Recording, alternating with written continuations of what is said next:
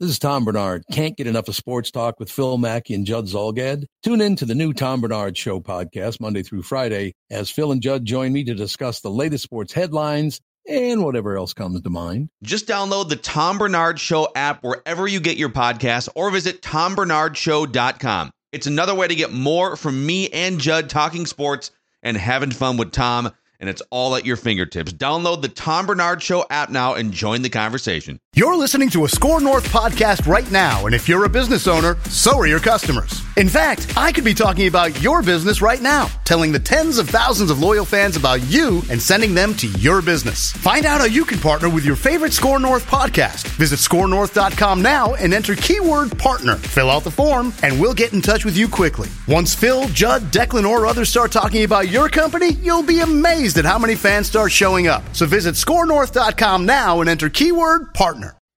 Get in the know. Non-stop Vikings talk. It's Purple Daily on Score North and ScoreNorth.com. Retro intro again from Dex today. It's it's the you know what it is.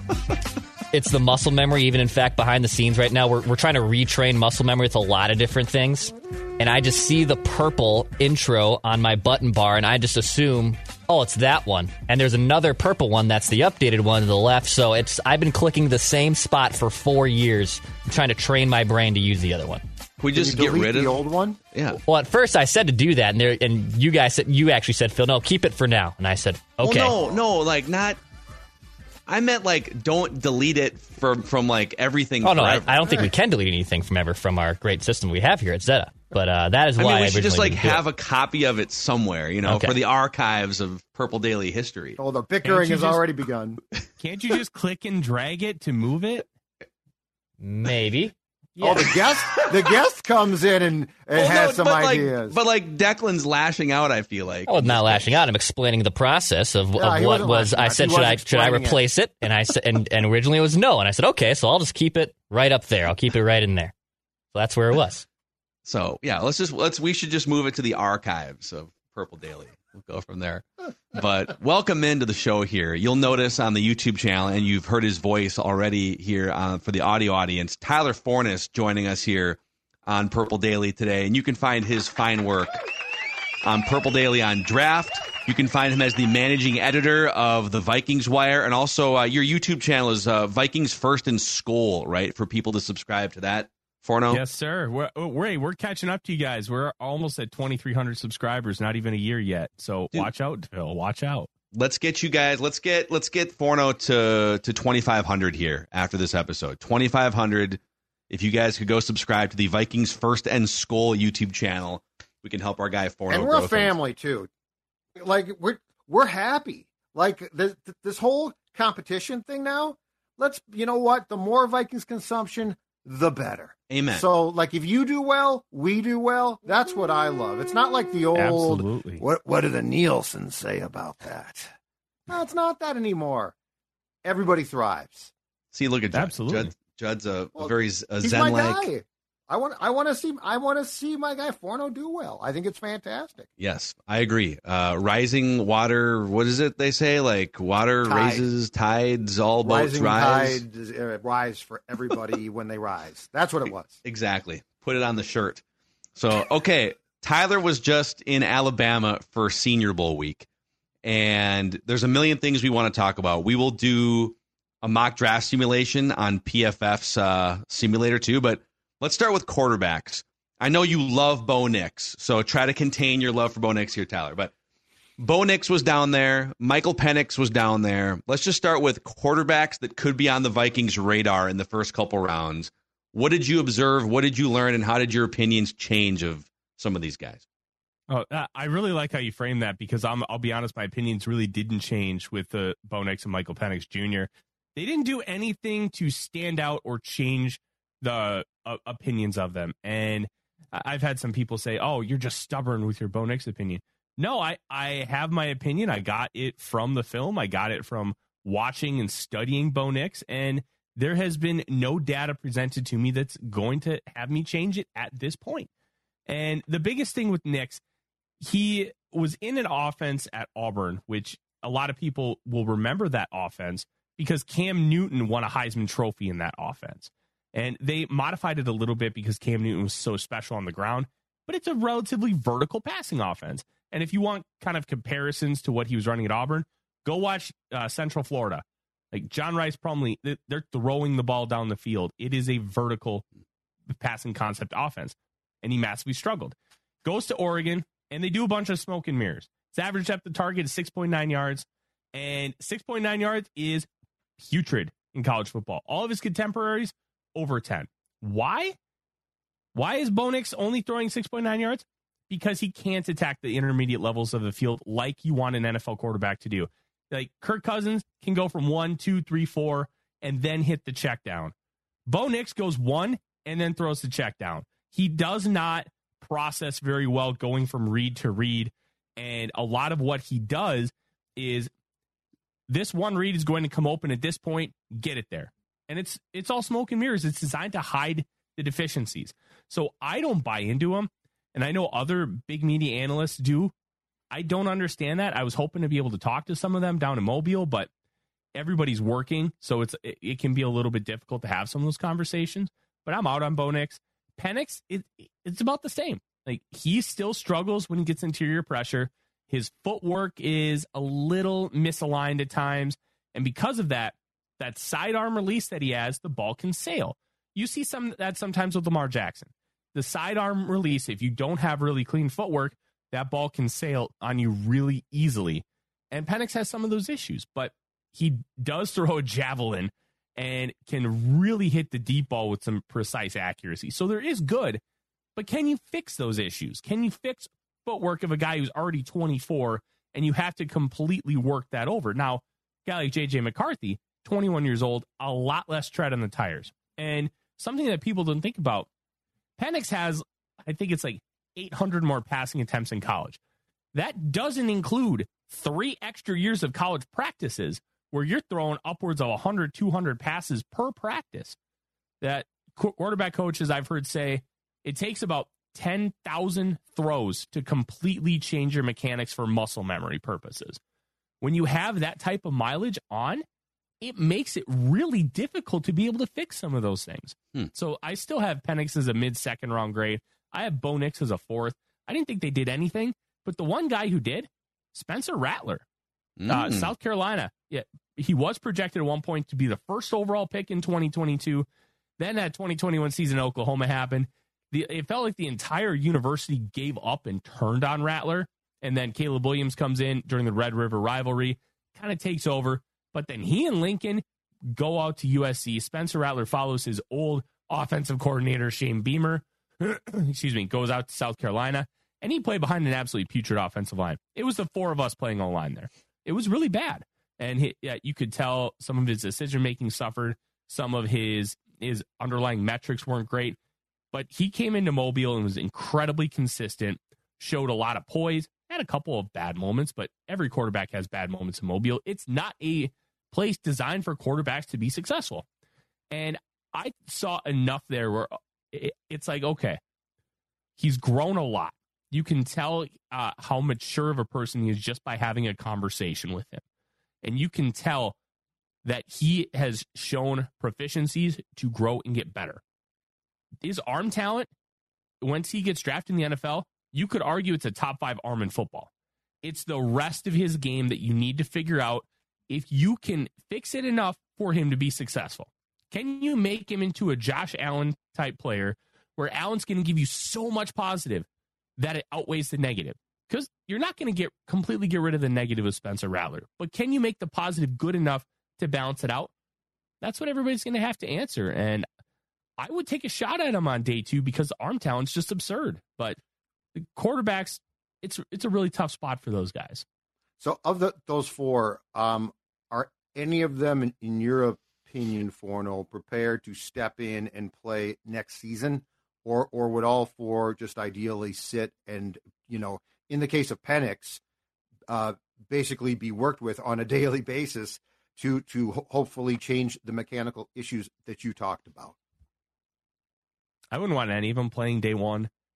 I think of any of them, you could probably give the ball to both Rattler and Penix, like I don't know, six to eight games through the year, which is kind of like if you're not going to start the guy day one, they usually come in around that week six to eight mark, and then they can kind of show what they have because they've had enough time to be able to kind of see how game game week works and have enough work within the construct of how they want you to operate, how they want you to use the footwork. You have more time to get ingrained with the playbook.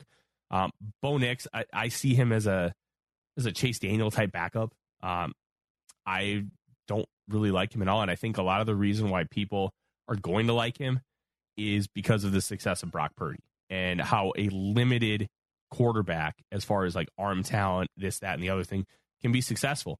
Well, not Brock Purdy wouldn't be successful everywhere. He's as successful as he is because of his situation. That's why situation matters so much.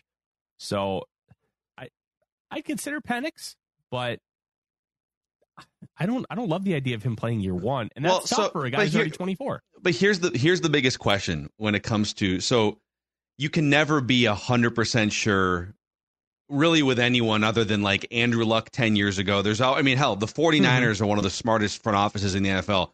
And they said, Yep, we're gonna give up a bunch of draft capital to get Mhm. Trey Lance.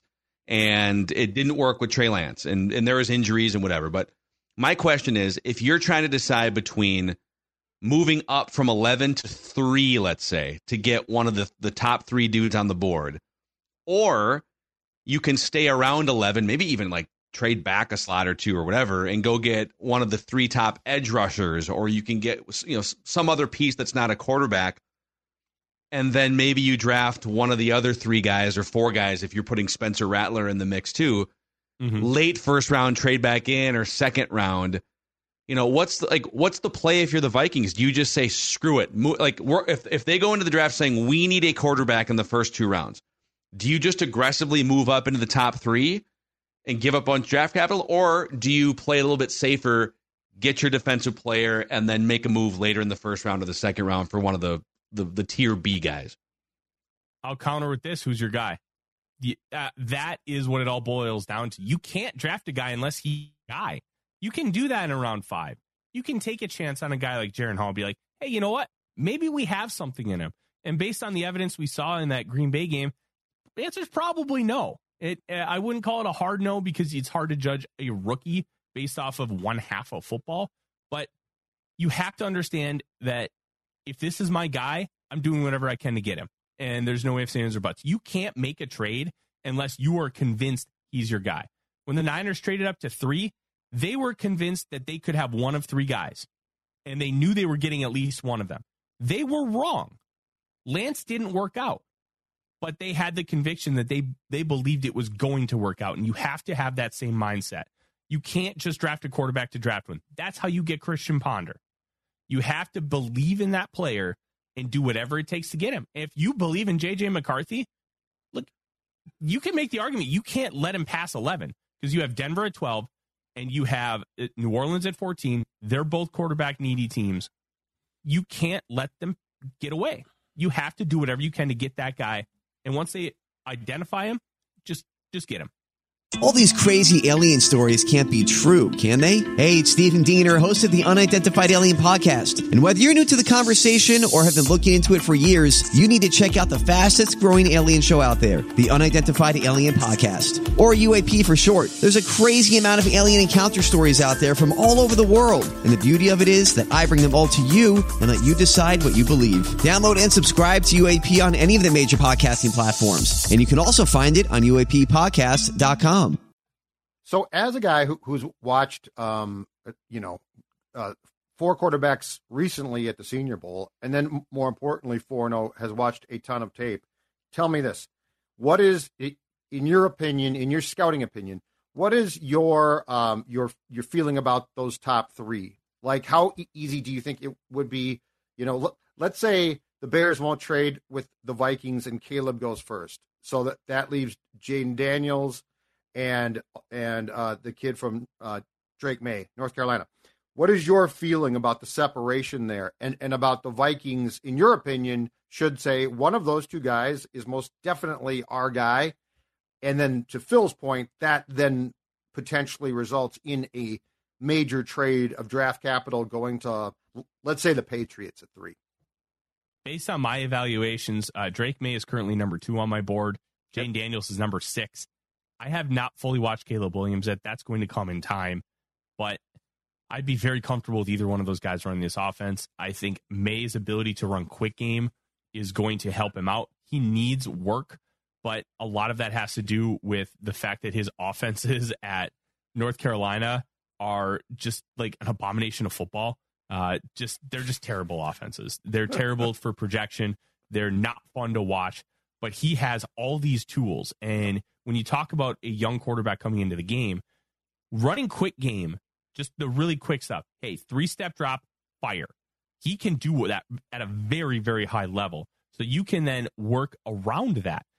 Use that as your baseline, and then continue to grow concepts. even Odie is getting all excited about it over there in the corner. How can he not? I know. Um, Maye has his issues, but I think his net positives and his ability to be able to take things to the next level, like a Justin Herbert, like he gets compared to Herbert all the time because they play similar yet dissimilar games. They have like the same body and they throw an absolute javelin down the field, and it's just a gorgeous deep ball, and he can drive the ball everywhere. Jayden Daniels is a little different. Daniels was a struggled for three years at Arizona State as a pocket passer, but Herm Edwards did him zero favors, absolutely no favors. He gets to LSU and he finally starts to grow, blossom, and develop as that passer. But you need to kind of work with him a little bit. I think he prefers to run just a little bit too much, and I'd like to see him try and attack down the field a little bit more rather than believing in his legs. But some of that, I believe, just stems from how they were kind of coaching him and how he played at Arizona State. Because it was basically, if you don't see it, just run. And you know what? It's really good and it's successful. But you also want to be able to limit those hits. Jayden Daniels is like a Looney Tune out there. You watch his film, he takes the funniest hits. In the first game against LSU, on like he took like a quarterback draw, he jumped up against defenders and he basically got speared into the ground. And like these kind of hits are consistent. Yeah. Whereas you look at a guy like Lamar Jackson, he avoids hits better yep. than anybody I've ever seen. And with how Daniels' frame is wiry, I want to see him really take that next step in his development and really focus on attacking the ball downfield with his arm rather than his legs. But there's a ton of talent to work with. And the fact that he is that dual threat adds an element that other guys just don't have. If you have the ability to run the football, it changes how defenses attack you and it changes how many opportunities and different opportunities you have to attack the defense. So I would be very happy with either of those guys. If the Vikings could just trade up to three, I'd feel very comfortable with it. It doesn't mean they do. And I think that can be the disconnect because they may only love one guy. And that guy might be out of reach. Like, it, there are just so many variables there, but you have to love that guy. And wh- whoever that is, do whatever you can to get him. On Penix, real quick, just just back to him. Um, and and you you bring up some of the reasons why you have him kind of as a mid second round grade. What do we know about the injury and health concerns? So he's had two major knee injuries. He's had shoulder. You know, he's had what three season-ending injuries in total. Um, you brought up some of the football-related things like footwork and mechanics and things like that, but in in just like who you've talked to and and everything you've observed covering the NFL draft over the years, how projectable are his injury concerns from college to the NFL in your mind? Genuinely don't know. And that that's the tough part. I haven't heard any form of real concrete data on what Penix's injuries are. I still remember two years ago, half of media was saying Carson Strong's knee was really good. The other half was saying that his knee was about to explode. Like we just don't know. And how we're truly going to know is where Penix gets drafted. Yeah, because they'll have like more medical information behind the, the scenes, and then he falls to the mm-hmm. fourth round. You'll know that combine okay, yeah, he's got arthritis or something. Mm-hmm. You know. The one thing I've yeah. learned is it's not just about the information that gets released. Who's releasing it? Why do they want you to know? And what connections do they have to be able to provide you the information? Yeah. So, like some reporters are uh, are very player friendly. Like Josina Anderson's probably the most player friendly reporter out there. Some have massive connections into front offices. So who's reporting it and why do they want you to know? Th- those are the big things that it's going to help you kind of determine what matters within the context of these medicals. Because if the player's agent is saying it, well, he's got an agenda. Everybody has an agenda. Well, and you teams just have to figure out what that is. Te- Absolutely. Teams lie to reporters to put stuff out, out there in, in hopes Yeah. that the hopes that the kid does drop. And in fact, Mhm. in fact, the the Vikings, if they try to get Penix in the second round, would have every reason to privately leak, "Hey, his knee didn't look good at all, right? But the thing about that is, the combine becomes the absolute for the team's key place Mhm. because that's where doctors actually get to examine kids. My guess is that again, and this has become consistent, Tyler. The majority of quarterbacks won't throw at the combine, but the medicals become the the key. So I think once the combine is done, the the information as far as Penix like draftability, you know, first round, second round, third round, will at least be determined by teams. Mhm. But um, that's the danger. Is is to your point, all of these agents and all of these teams have agendas. They leak stuff out that might be wildly incorrect. So we we get the wrong stuff, but it's to, it's to try and affect the team. So it's I mean this is this is what makes this a fun time because Mhm. it's just a gong show now as far as information goes. Absolutely, and you just have to uh, have those those critical thinking hats on. It's the same thing that we talk about with politics. If Republicans tell you something, well, what's their spin? Why do they want you to know this information? And it's the same with Democrats. Everybody has their own spin that they want to project forward onto you, and you have to be able to determine what's real, what's not, and what the actual truth is behind some of this stuff. And it makes it really fun and also very frustrating.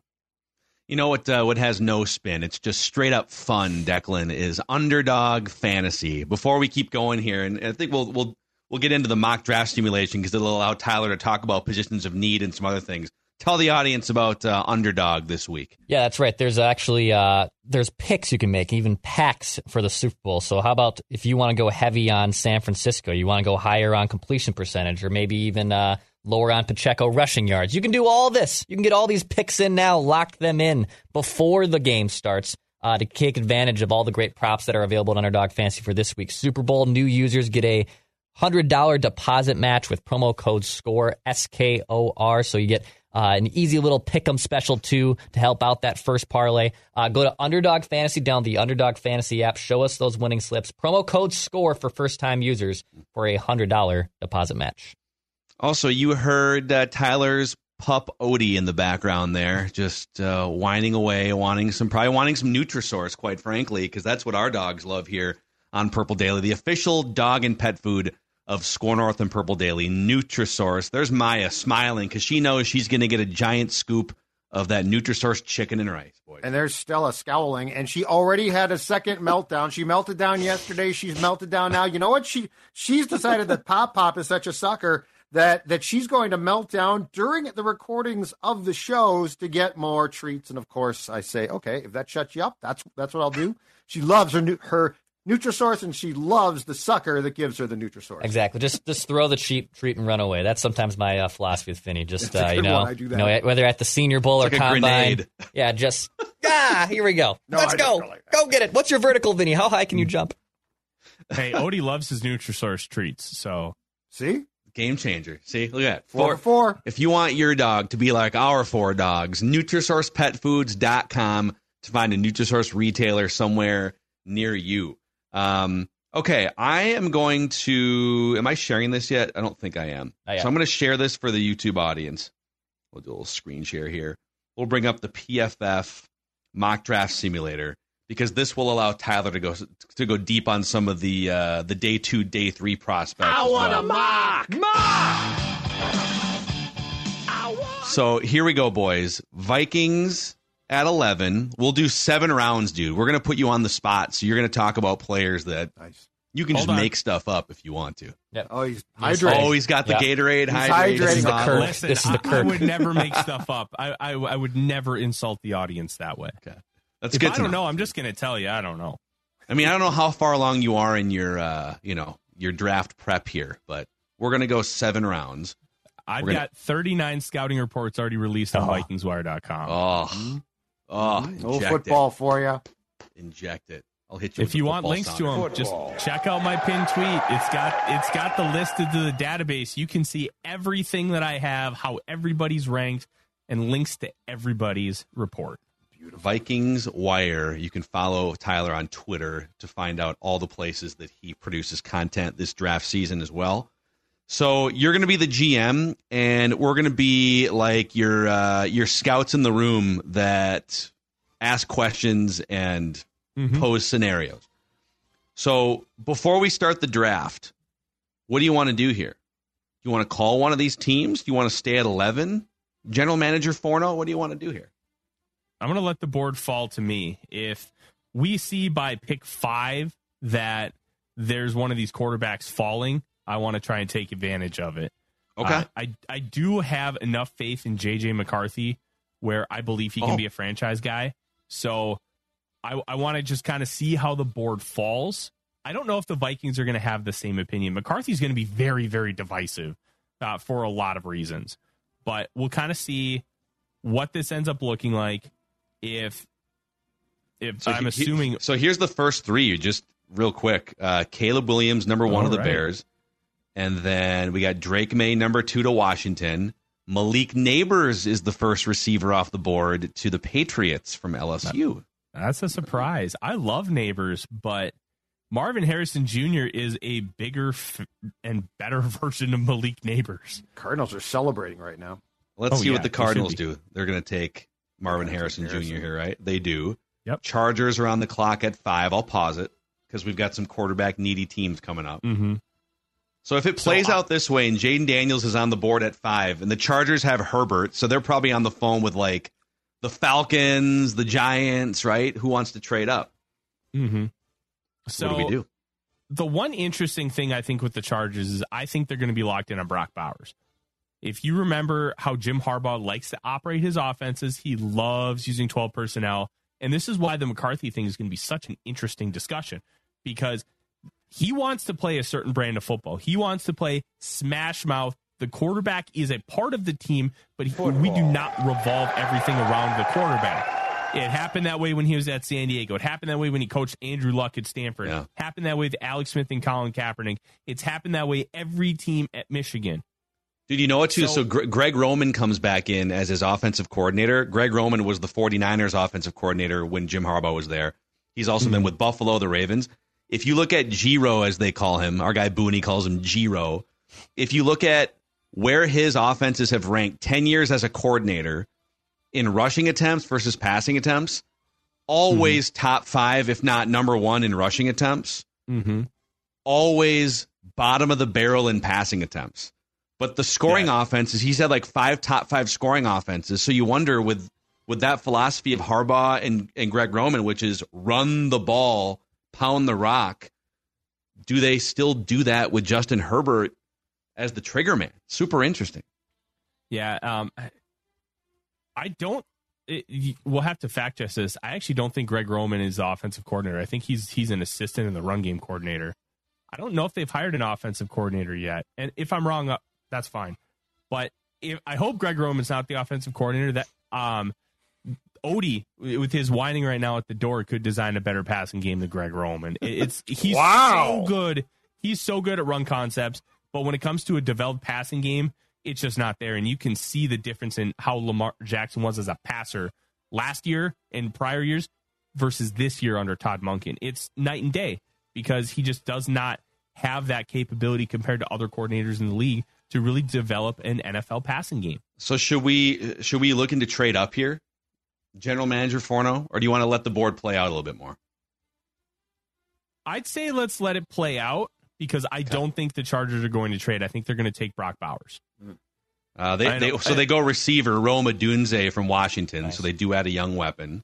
I have no issue with Rome Odunze. I love Odunze. Uh, he gives me real DeAndre Hopkins vibes. Where it, I mean, Odunze is going to run in the four threes, but everything he does is so smooth, and his body control and just being able to like go attack the football with ease and make it look like nothing is just impressive. And, yeah, uh, I love Odunze, and he's going to make some quarterback very happy. And if it ends up being Justin Herbert, that's that's going to be a lethal combination for years. So th- a run of receivers here. Giants on the clock at six. I will. I'll resume draft until you tell us to make a trade. Otherwise, we can let the board yeah. play out. I'm going to let the board play out because at, at this point, I, I, I don't think the Giants will trade either. Joe, Joe Alt. Oh, wow. Okay. Yeah, they can use him. Jer'Zhan Newton to the Titans. Now yep. the Falcons are on the clock at eight. You got to think Jayden Daniels goes here, right? Yeah, unless um, Kirk Cousins already signed. Very unless Kirk they signed Kirk, oh, signed Kirky boy. And th- this is this is why like I love doing mock drafts, and I think they're really important. But it's an exercise to uh, look at situations because free agency is going to tell us a ton. Yep. Like the Titans not taking an offensive lineman here, shocking, absolutely shocking. Um, especially when they have Jeffrey Simmons. I don't think Newton really fits what they want to do. But hey, this is why you look at things because you never know when a Laremy Tunsil gas mask is coming. Yeah. You never know. This when is why you mock. this is why you mock right here. Yeah, yeah. It, it's important to understand all situations. You know what? Teams do this because they want to be prepared. Hey, if this guy ends up on the board, what are we going to yep. do? Yep. There's Jayden Daniels to the Falcons okay, at wow. at 8 mm-hmm. and then uh, the Iowa cornerback at nine. Brock Bowers goes ten all right. to the JETS Jets, Jets, Mm-hmm. Jets. So Vikings on the clock at 11. All of the edge rushers are available. Where would you be at? Talk us through some of these guys who might be here. So All right. uh, Nate Wiggins, Dallas Turner, you got you have Jared Verse. Talk us through these guys. Um, I haven't done a full study on Wiggins yet. I see some people have him as CB one, some people have him as low as like eight. Uh, he's tall and really thin. He he's going to weigh in about 180, 185 pounds, but he's got length and he's got some aggressiveness to him, good ball skills. Dallas Turner, it depends what you watch. If you watch the one rep where he absolutely obliterates the Georgia tackle in the SEC title game, he looks like a, the first overall pick. No consistency in his game, and that lack of consistency to me is a really big issue. Uh, I have him as a second round grade because mm. there's a, a blueprint there, but there's not enough uh, with the technical elements for me to really have him viewed highly. Jared Verse, he reminds me of George Karlaftis. People are going to have him wide range of the spectrum. Some guys are going to have him top 10, some guys are going to have him around 30. And I think that kind of variance is just, it's going to play. I think he probably goes after pick 20. Terrion Arnold, he's going to be my cornerback one. I love his game. Right now, he's third on my board. He is everything you want in a cornerback, and he's got the ability to play man, zone, man match, trained by Nick Saban, and he's Yeah. got the athleticism, size, and length to be able to attack. Odie even wants a cornerback. He's so excited in the background there. he's whining so much because we have a cleaning lady downstairs, and he just wants to go play. He loves um, yeah. Well, Look at look at Forno with the cleaning people coming Dude. into his house. He's just Respect. said, you know what it probably is? It's probably our friends over at Zerorez, Oh. folks. That's right. Mm-hmm. Zerorez, Minnesota, with their 4.9 out of 5 star rating on Google with 17,000 reviews. You can uh, ask for the Score North special, which is three rooms, zero resified, starting at just $119 and a free hallway as well. And this month, get $75 off when you get your air ducts Zerorez clean. All you have to do is call 952 Zerorez or go to zerorezminnesota.com and say you want the Score North special. Spell it forward or backwards, it spells the same. Zerorez.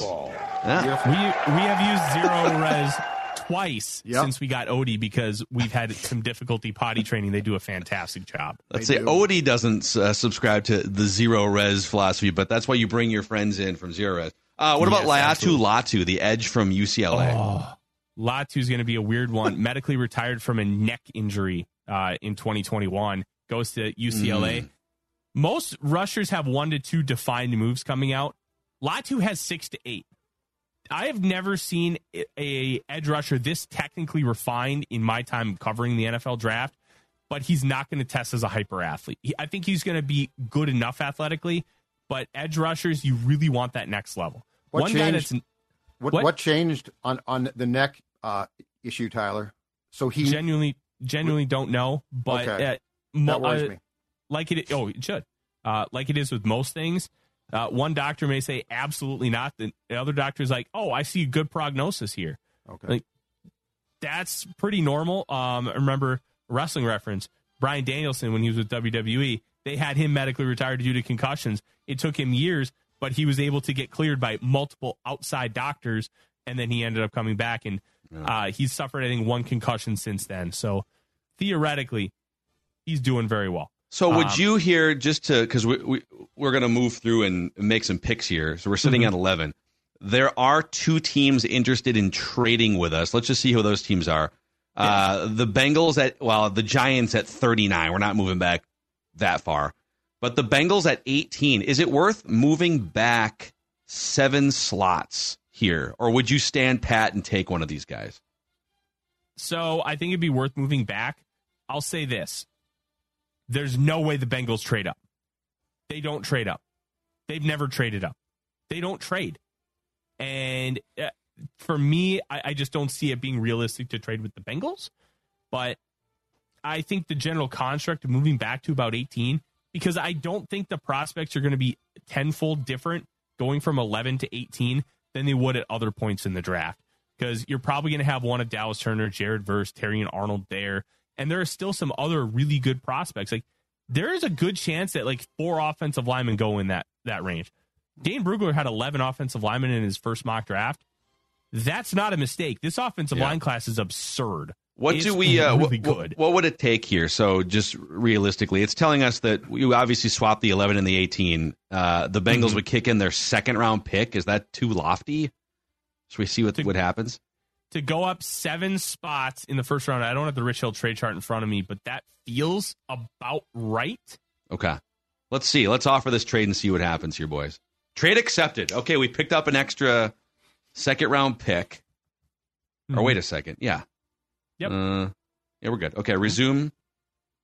We're gonna go through here, and then we're gonna make our pick at. Uh, I'm just gonna go turbo Waga's here. awesome, but We're back on the clock at 18. So the edge rushers have all those three edge rushers have all gone. Bo Nix just went as the fourth quarterback off the board. And that puts the Vikings back on the clock here. Give us a player that you want to take here, Tyler, at 18.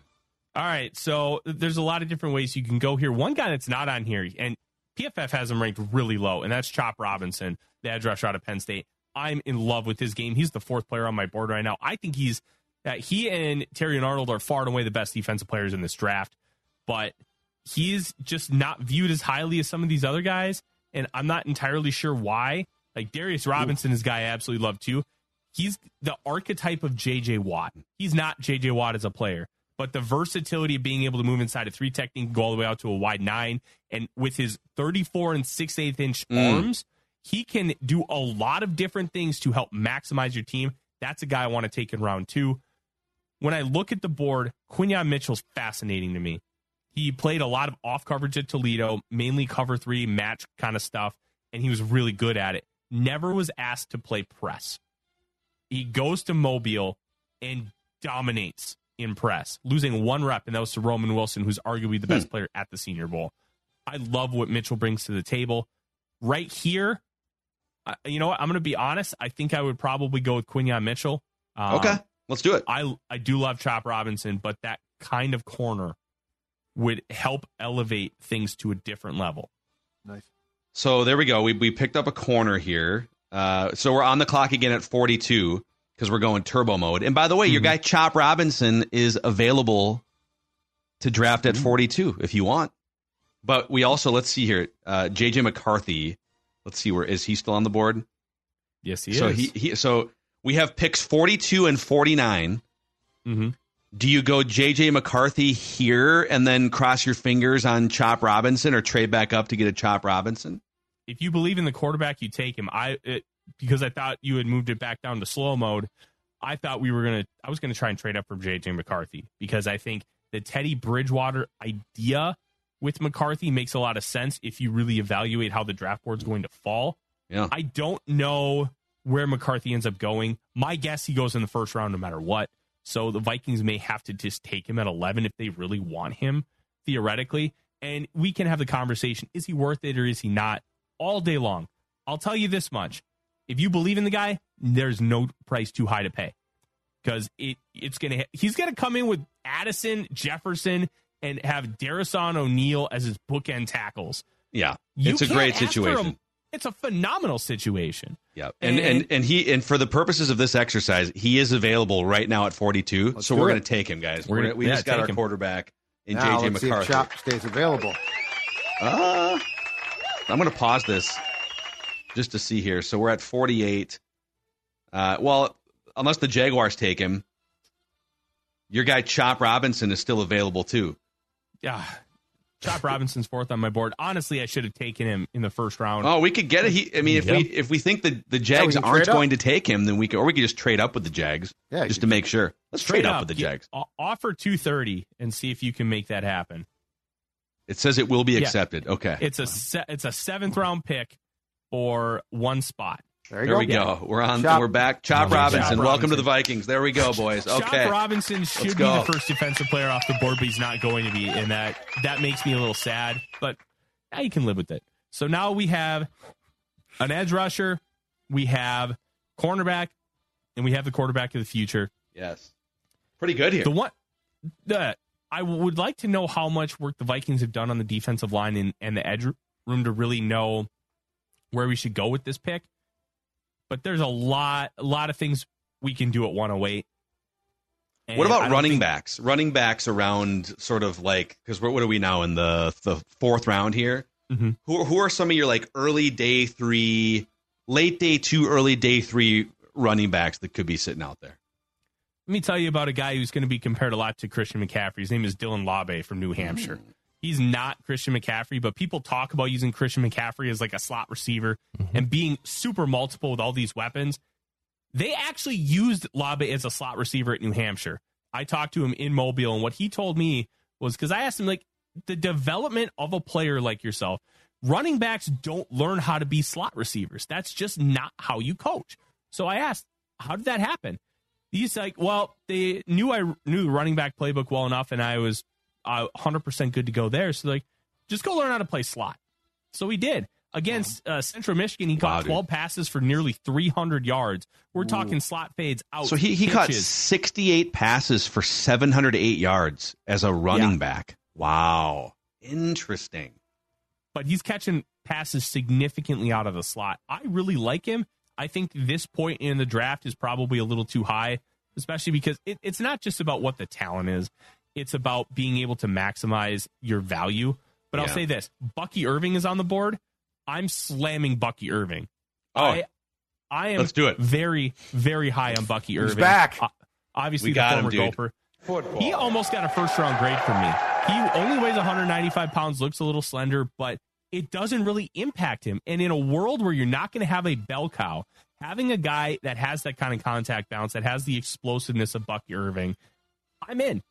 I I absolutely love his game. He's probably going to end Talk up being my dirty. top running back. Talk dirty, Tyler. All right. Yes. Let's Now where are we go. Football. Okay, we got the one. We're on the clock at 129. Mhm. We, I would say, in terms of, I mean, it's not all about need here. I think, I think best player available probably s- screams pretty loudly too. But you know, if there was an interior defensive player, like like a defensive tackle, uh, is pretty weak, and I would say.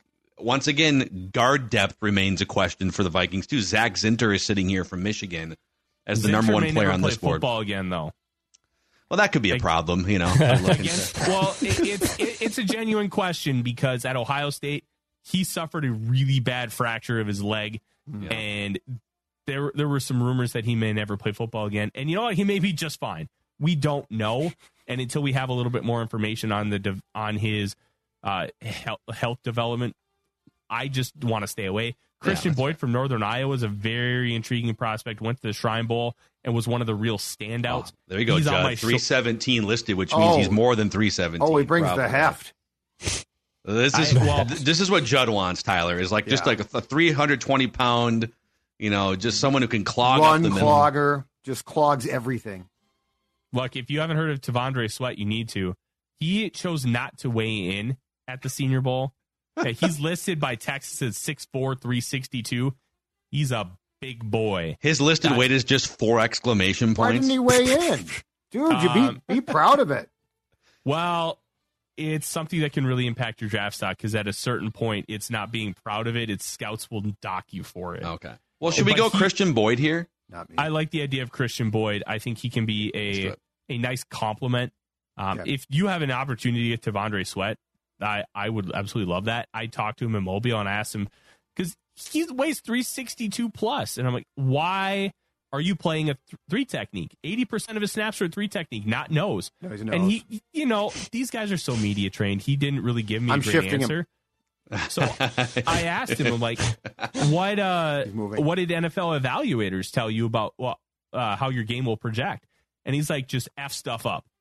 We've stepped Mike, up. Yeah, Just, that just works. an all time great answer. that works. All timer. That that works for life. It does. Yeah. What's your strategy in life? Just go Yeah. f stuff up. That's what So I'm on gonna do. Friday night when you hit the bars, what do you do? I, I just f stuff up. All So right. okay, hey, we got four more picks, and we have about five minutes here. So let's make four more picks here, uh, and we'll do this again with you, Tyler. So you'll definitely get multiple cracks at this. The 148. We're on the clock with the 148. Mhm. You know, I think line. There's a couple linebackers here. J.D. Bertrand from Notre Dame, Cedric Gray. They definitely need linebackers, if not if nothing Yep. else, for special teams purposes. So The one interesting thing about this linebacker class is you could legit have 10 evaluators give you 10 different names. There is no true standout. There's a lot of guys who are interesting, but there might not be a linebacker taken until like pick 50. It's Yeah. just not a strong class. And if there's anything we've learned over the past year of football, linebackers are becoming increasingly more important in today's game. Uh, if I were to make a pick here, I like Cedric Gray a little bit. I think he can Okay. do multiple things for you, and it gives you some depth at a position that you need to fortify in some way, shape, or form. We're back here with the 160th pick, the 160th pick. Mm-hmm. Luke Throw up receivers for me. Oh, Luke McCaffrey. Uh, let's see here. Yeah, you're right because Mc- they are going to lose KJ Osborn almost certainly. Powell is a free agent as well. Mhm. So we got Luke McCaffrey, De'Corian Clark, Anthony Gould, Moose Muhammad the third. I love how there's two other Moose Muhammads in that family. Yeah. Well, one of them was Muhsin Muhammad, who uh, played Okay. for the Carolina Panthers for years. Right. That's his dad. There you go. Uh, uh, he and Bru McCoy both returned to school. The this simulator hasn't been updated to reflect that yet. You saw earlier, right before this, Nazir Stackhouse, the interior defensive lineman from Georgia, he also went back. So these simulators are going to continue to get updated to fortify who's actually in the draft. McCaffrey's an interesting guy. He just couldn't separate in Mobile. Uh, he's all, he was also a former quarterback. He was a five star quarterback that committed to Nebraska, then eventually ended up at Rice. Oh, yeah, made the switch over now. to wide receiver. Yep. It- physically, he looks like his brother, but he he just can't separate with any form of consistency. I like Clark. Dealt with a knee injury uh, last year into this year, but he's a really good football player. And UTSA was one of my favorite schools to watch over the course of the last couple of years. Their quarterback Frank Harris unfortunately had to retire due to a knee, but really really fun player. Uh, can go vertical. Um, I would- you know what I would go to De'Corian Clark. I think this is a good Clark. value for him. Welcome to the Vikings, De'Corian Clark here. Welcome to the Mr. Mankato Prepared to play for the Vikings. Mhm. You prepared One- to put on that jersey? 168 here, gentlemen. All right, so a couple guys that really jump off the page. Uh, Isaiah Adams, uh, good offensive lineman. I think it could be a, a swing guy for you. Dallin Holker. Look, uh, we need to face the facts that Hockenson may not play in 2024. He Yeah, late surgery surgery. at the, at the end of January, and a nine month recovery timetable has him out about the first eight weeks. So Yep. you need to find a way to fortify the position. Is it with Johnny Mundt bringing him back, and then you have him, Oliver, and Nick Muse? Do you continue to fortify through the draft? I like Holker. He is much more of a receiver than a blocker at this point. Uh, played at Colorado State under Jay Norvell, who runs a very traditional air raid. But what they do with it is they like to run the ball out of the pistol. And I think his ability to catch the football, kind of be that H back type, I think is a really interesting idea for the Minnesota Vikings and, and a good way to stay multiple and not be super concrete with how you structure your teams. Yeah, we're doing it. We're doing it. And then this is our last pick as we traded our seventh round pick. So Mhm. uh, the first pick in the sixth round, the 179. Anyone All right. stand out? No. I would say that the one guy that stands out that's interesting is Ladarius Henderson. Uh, very, very athletic, large tackle from Michigan. Transferred from Arizona State this past year and had a relatively good season, a little inconsistent. He was benched early on, but ended up getting that job back and finished really strong. I thought he had a decent Senior Bowl week. Um, probably just a swing guy at the next level. But those are guys you need. You need to have those players Yep. on the roster. Absolutely. You can't keep paying a Rashod Hill or Oli Udoh uh, a few million dollars to be that guy. You're going to have to trust young players to be able to get that done. And I think Henderson could be that guy. And there it is, boys, as we wait for the grade from PFF here. Our mock draft simulation. So is. the overall B. grade, well, no, at the, it's mm-hmm. at the bottom here. So it's an A Oh, A minus. An A minus. That's pretty All good. right. All Boy, right. there's some So- De'Corian Clark shade here for Tyler. So we didn't get a guard. That, that's the old right. Well, no, I mean, got- Ladarius Henderson could be like a like could be moved inside, right? I would probably say no. No, okay. probably swing but- tackle. Yeah, Yeah, he's like six foot five, three twenty or something. Yeah. he's a big boy. Yep.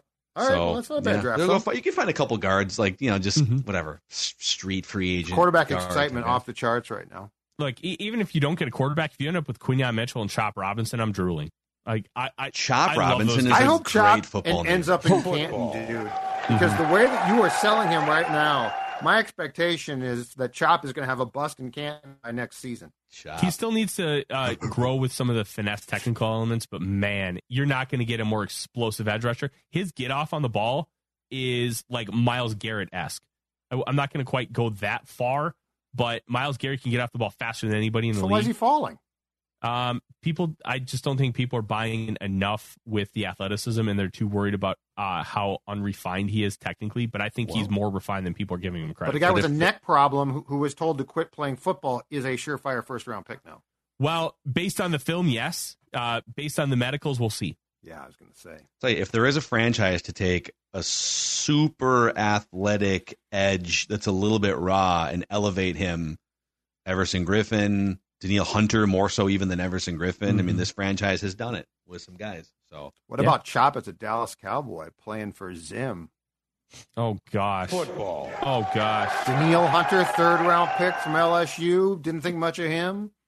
Listen, I I just think about Mike Zimmer with Micah Parsons, and I I'm drooling. it's gonna Uh, be for a football sense, I want to watch it. yeah, that little little double double Cali, double A gap, Micah Parsons. He's got to have some new ideas engine. too, right? Like it's Oh, been yeah. two years now. He's been watching film. He's got to spice up the double A gap. Mm-hmm. Spice up the double A gap. Spice That's a up new the double- shirt. It's a new shirt. Right. There's got to be new stunts and stuff. I'm going to tell you right now. I was always surprised he didn't capitalize more on on what he did against the Saints in the playoff game. There were some ideas he showed there that I don't feel like we saw again, and they were brilliant ideas. Mm-hmm. I think some of that just has to do with teams kind of figure it out because he he did use it again, just not with that form of consistency. Right. That's why as a defensive coordinator, it's so hard to be great year over year because you have to always evolve, and that's what I'm going to look forward to seeing with Brian Flores. How is he going to evolve this version of his defense? Because that that's the key. Tyler, it was a, it was a pleasure simulating this mock with you, sir. Likewise, Thanks for coming on the show, and uh, we'll be bringing Tyler in uh, on the main Purple Daily Show throughout uh, the next few weeks, uh, off and on, and then we're hoping to have you join us for uh, at least a huge chunk of the draft party, which we'll have more information about as soon as we can for the public. But that's a wrap on uh, this meat and potatoes draft episode of Purple Daily, daily Vikings entertainment.